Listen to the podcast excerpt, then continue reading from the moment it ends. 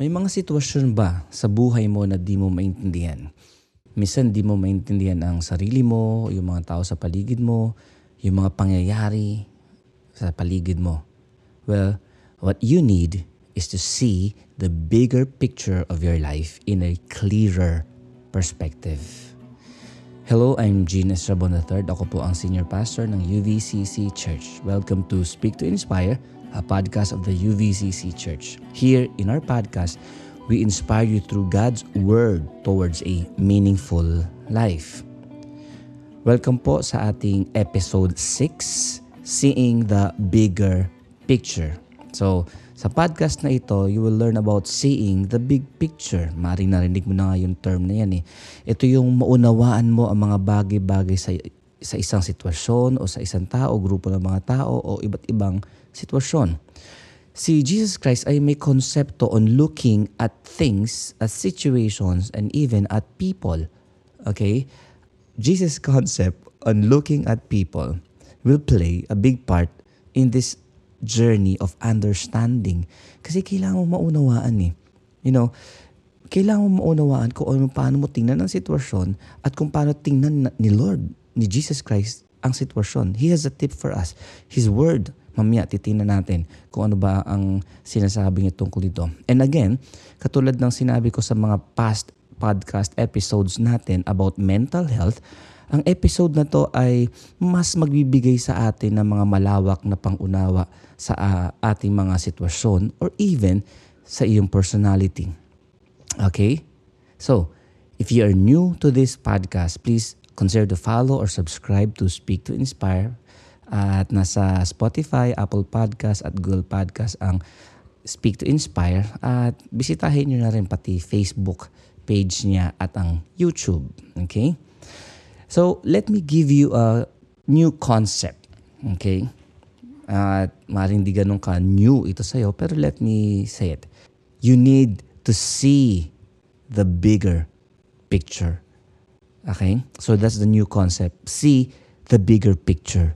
Kasi when when we say perspective, kasi sinabi ko mga nauna, if you have heard my previous podcast, ang perspective is your point of view. Paano mo tingnan yung mga bagay-bagay sa base sa iyong experience, sa kaunawaan mo, maybe sa educational background mo, maybe sa mga good and bad na mga nangyari sa'yo. So this is your worldview, kumbaga, kung paano tingnan ang mundo at ang mga tao.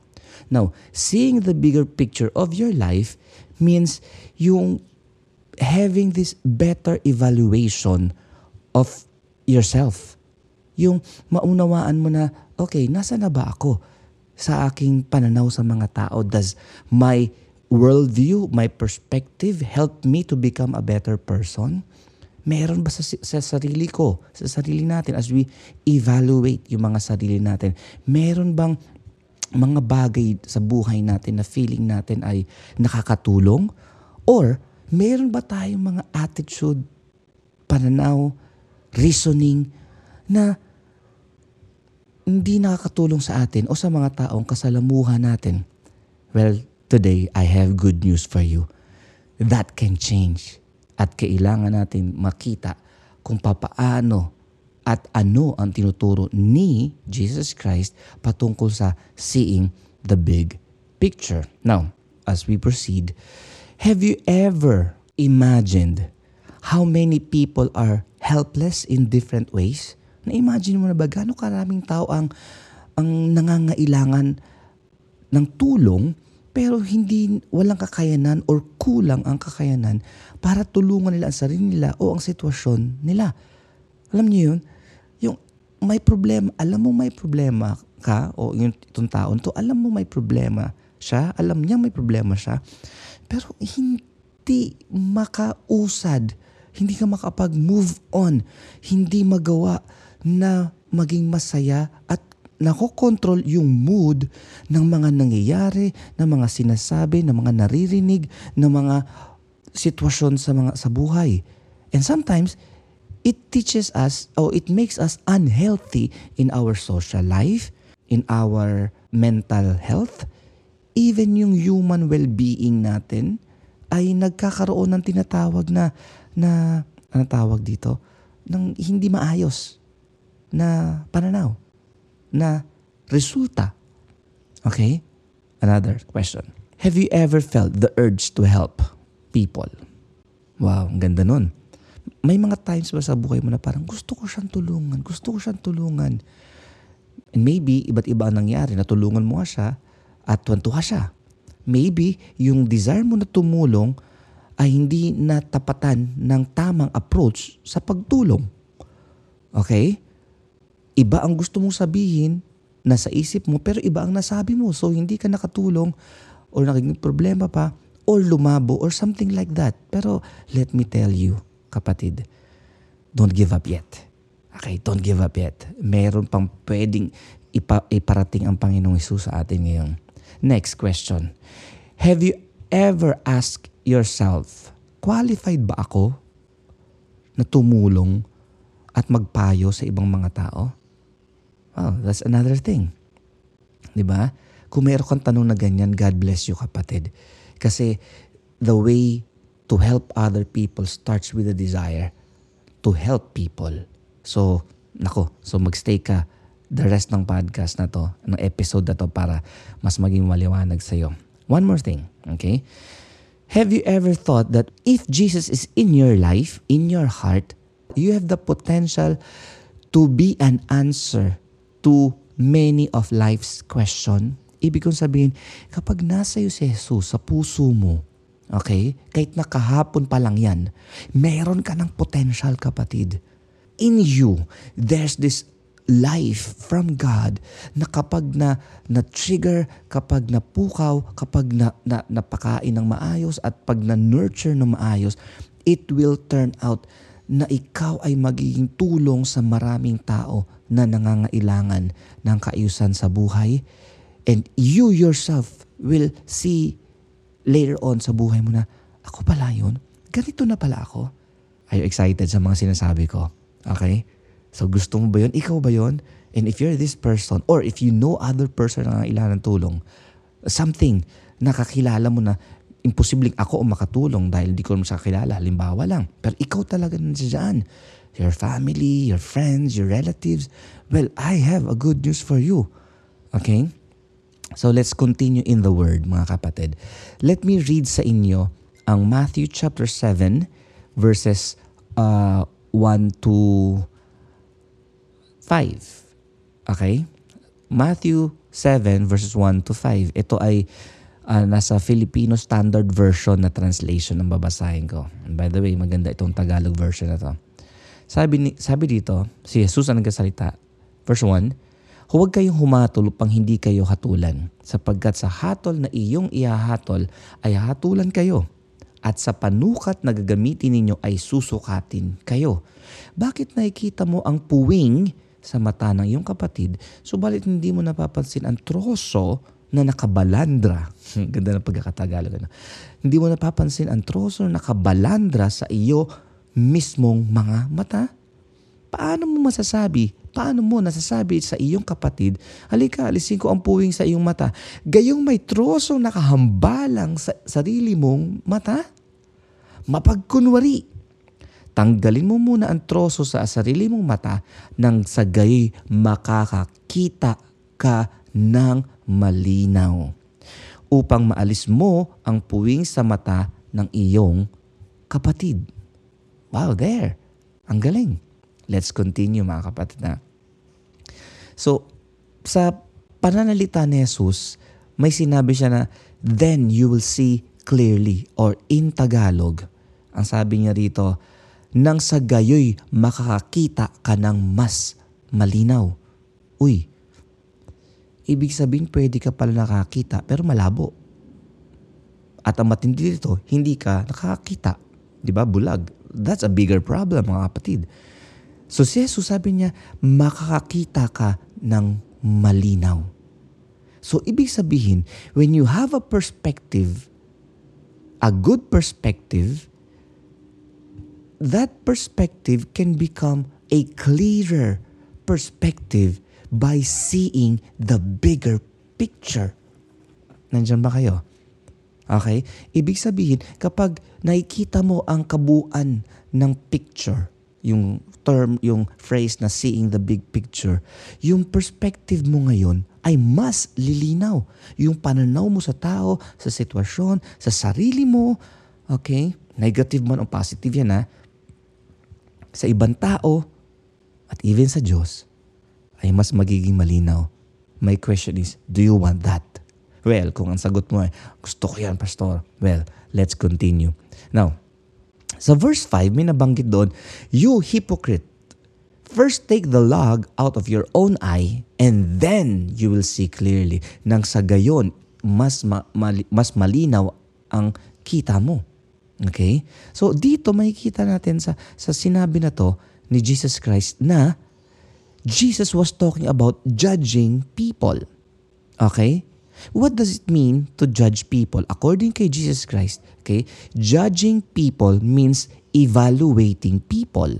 Kaya sinabi niya sa verse 1 yun eh, huwag kayong humatol upang hindi kayo matulan. O verse 2 pala, sapagkat sa hatol na inyong ihahatol ay hatulang kayo at sa panukat na gagamitin ninyo ay susukatin kayo. Okay? In, in English, ang sabi doon, for in the way you judge, you will be judged and by your standard of measure, it will be measured to you. Ibig sabihin kung paano mo susukatin ng ibang tao, doon ka rin susukatin ng Diyos. Okay? It will be measured back to you. Hindi ibig sabihin na uh, ikaw lang ang may karapatan magsalita sa ibang tao o ibang tao lang may karapatan magsalita sa ibang tao. No. When you meet people, people meet you. Kapag nakatagpo mo ibang tao and you side comment to these people, it is also possible na sila din nag-side comment sa'yo. I don't know if you remember this commercial yeah, sa TV. yung sila ay uh, may dalawang table sa di kalayuan at ang camera ay nakafocus sa dalawang magkaibigan na to. And then they look the table across sa di kalayuan and then of course di, na, di nila naririnig yung sinasabi nung pinag-uusapan ng dalawang nag-uusap. Pero nakikita nila yung gesture ng mukha, ng kamay, yung hawak, may inaabot o ano pa man. And then they put words in the mouths of those people. Okay, pare, pare. Kung yan, dalawang lalaki pare, I love you, pare. Di ba, alam mo naman yun. Sino pare, ikaw na mas mahal kita, pare. So, alam niyo yun, wala kayo dun sa sitwasyon pero we put words in the mouths of other people dahil nakikita natin sila sa, sa di kalayuan and we make fun of them. And did you know, it can happen also to us na tayo naman nakaupo sa di kalayuan and then sa di kalayuan may nakaupong dalawang mama o dalawang babae and then tayo na ang pinag-uusapan. It can happen. And we know, we know mga kapatid, we know, listen here mga kapatid, sometimes judging people is not so good. Especially when you side comment on people. If you don't know the bigger picture, you paint a picture and you put words in the mouths of those people. Okay? Imagine this, isang story. Marami sa kung umaatin kayo ng It's a Date, uh, narinig nyo na to. There is a there is a couple na nagplanong magpakamatay. Okay? Isang lalaki, isang babae. At sa isip nila, walang kwenta na tong buhay natin. Nag-uusap yung dalawa. At sabi nila, hindi na tayo dapat magpatuloy na mabuhay. Ganito na lang, pakamatay na lang tayong dalawa. So nag-agree yung lalaki sa sinabi ng babae at nag-agree yung babae sa sinabi ng lalaki. So ang sabi nila, sige ganito na lang. Kanya-kanya tayong akyat sa roof deck ng mataas na building. And then, ang usapan, pagdating natin doon, walang usap-usap. Tayo ay magpakamatay sa magitan ng pagtalon sa gilid ng building. So sabi ng mag-asawa, ah, sige, ready na. Mamayang alas tres o something na ganun. So dumating ang time, walang usap-usap, akyat sila. And then walang usap-usap, punta sila sa gilid ng building. And then walang usap-usap. So here's the thing, usapan nila, magpapakamatay sila. And then ito nangyari. Yung lalaki, hindi tumalon. Yung babae, tumalon. So imagine niyo ha, tumalon yung babae and then yung lalaki na iwan. Pero bago bumagsak sa pinaka ground floor itong babae, okay, enough para hindi siya mamatay, biglang nagbukas yung parachute. At yung babae ay naglanding ng maayos sa kalsada. Here's the question. Sino ang unang nag-betray? that 1 million dollar question ay ang hirap sagutin. Okay? Sasabihin ng iba, pag uh, pro lalaki tayo, ay di, yung babae kasi kung talagang yung matino ang isip mo, dapat di siya nagparachute. Kung yung makababae naman ng mga side, sasabihin, ay hindi, yung lalaki nga, walang plano talagang tumalon. Pero ang tanong ay ito, okay? Given na limited ang ating information, ito ang tanong, sino una nag-betray? Well, as you know, okay, especially for those who are in counseling, mahirap mag-judge, mahirap mag-evaluate sa ganyang sitwasyon kasi hindi natin alam ang maraming detalye. 'Di ba? We are given only so much na pwede nating isipin. Okay? Now, we cannot see clearly kasi nga we don't know the rest of the story. At bilang mga outsider, para ang hirap mag-judge, ang hirap mag-evaluate. Well, ang una dapat natin gawin, alamin natin, kausapin natin yung lalaki, kausapin yung babae, para alamin yon. But here's the thing, as we talk to those kinds of people, sino man yan na sitwasyon sa mga tao sa buhay natin, mga kapatid, na may ganun, halos ganung sitwasyon, na talagang helpless, problemado at lahat-lahat na. If we go to them without us analyzing ourselves first. Meaning to say, merong troso na nakaharang sa mata natin. You see? Papansinin natin yung muta sa mata nila and then may troso nakaharang sa atin in the words of Jesus Christ. Ang sabi ni Jesus Christ, hypocrite, mapagpaimbabaw. Kasi bakit? We cannot help those people if we ourselves are under the same predicament, same situation. We judge people, we we side comment people. Minsan minamaliit natin yung sarili natin, kinu-curse natin yung sarili natin o ang family natin or hindi naman sana ang Diyos o ang sitwasyon, ba't kasi ang ganito ang buhay ko? And we in we are in that desperate moment sa buhay natin. That that makes us unable to see clearly. Okay? Sa dami na sinabi ko mga patid, my point is this. You need to see the bigger picture and you need to see clearly. Okay? Now, base sa verse na binasa natin mga kapatid, kung babalikan natin yung verse na, Jesus is telling us that in judging people means evaluating people. It tells us about yung conclusion natin sa mga tao. When we see people, we conclude base sa information na meron tayo. Kung anong tingin mo sa kanila. Okay? At minsan may mga tao nagsasabi na after you say few words, okay, anong tingin mo sa akin?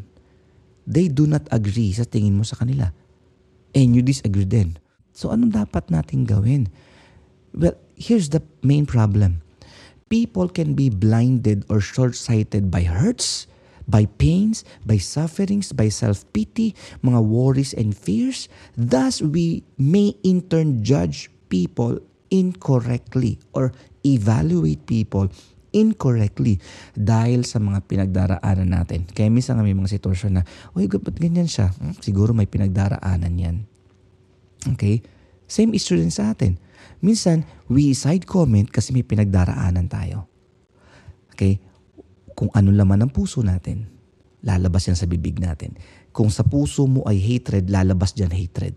Kung labas, laman ng puso mo ay inggit, lalabas sa bibig mo inggit. Kung laman ng puso mo ay pag-ibig, lalabas dyan pag-ibig. So good or bad, galing sa puso mo, lalabas sa, sa bibig mo.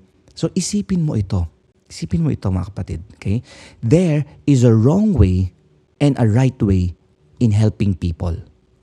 Okay? There is a wrong way and the right way in helping people.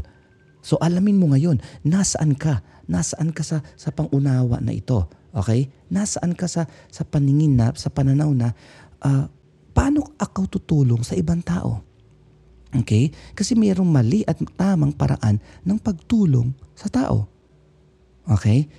So, helping yourself developing a better perspective will result in you helping other people in much better ways. Ulitin ko, kapag ikaw ay na-develop mo yung tamang paningin, yung clearer perspective, you see the bigger picture, what happens mga kapatid? Here's what happens.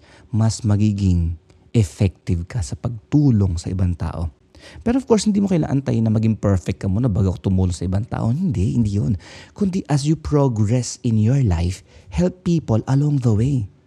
Okay? Ulitin ko ha, habang ikaw ay umuusad sa paglago sa buhay mo, na-overcome mo to, naging successful ka dito, naging uh, uh, better person ka through this suffering or whatever, then along the way, i-share mo yun.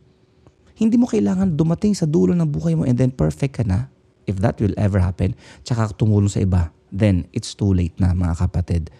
So, again, in the words of Jesus Christ, you need to see clearly. Then you will see clearly. And then, tinan nyo, ulitin ko lang yung verse, verse 5. First, take the log out of your own eye, alisin mo yung troso sa mata mo, and then, makakakita ka ng malinaw. And then, Okay? Pwede ka na ngayong tumulong sa mga speck, yung mga muta na nakikita mo sa mata ng ibang tao. Okay? Which means na as you let Jesus take away all the mental and emotional and social problems in your life, when Jesus begins to make your life healthier, what happens kapatid? Mas nagiging pakinabang ka sa sarili mo, sa family mo, sa mga tao sa paligid mo. And very quickly, ito yung mga bagay na yon na gusto ng Panginoon. Matanggal mo yung bitterness. Matanggal mo yung worries and fears na nananahan sa puso mo, yung takot mo sa future. And then all the doubts and all the pains and all the hurts na nandiyan na nagiging troso sa mata mo kaya hindi ka nakikita ng malinaw. After that, mga kapatid, ng paghilom ng Diyos sa buhay natin, what happens is we become a better person with a clearer perspective because we see the bigger picture. So I pray na mas maunawaan mo ang mga bagay-bagay sa iyong sitwasyon at sa mga mga tao sa paligid mo at ang concept na to about looking at people from Jesus' perspective will play a blessed part in your journey of understanding human wellness and yung balance na spirituality. I pray then na mas magbibigay sa atin ng mas malawak na pangunawa, makita natin yung bigger picture so that makapagbigay ito sa atin ng mas malawak na pangunawa sa ating mga sitwasyon at even sa ating personality. Okay? Your personality is not a sin.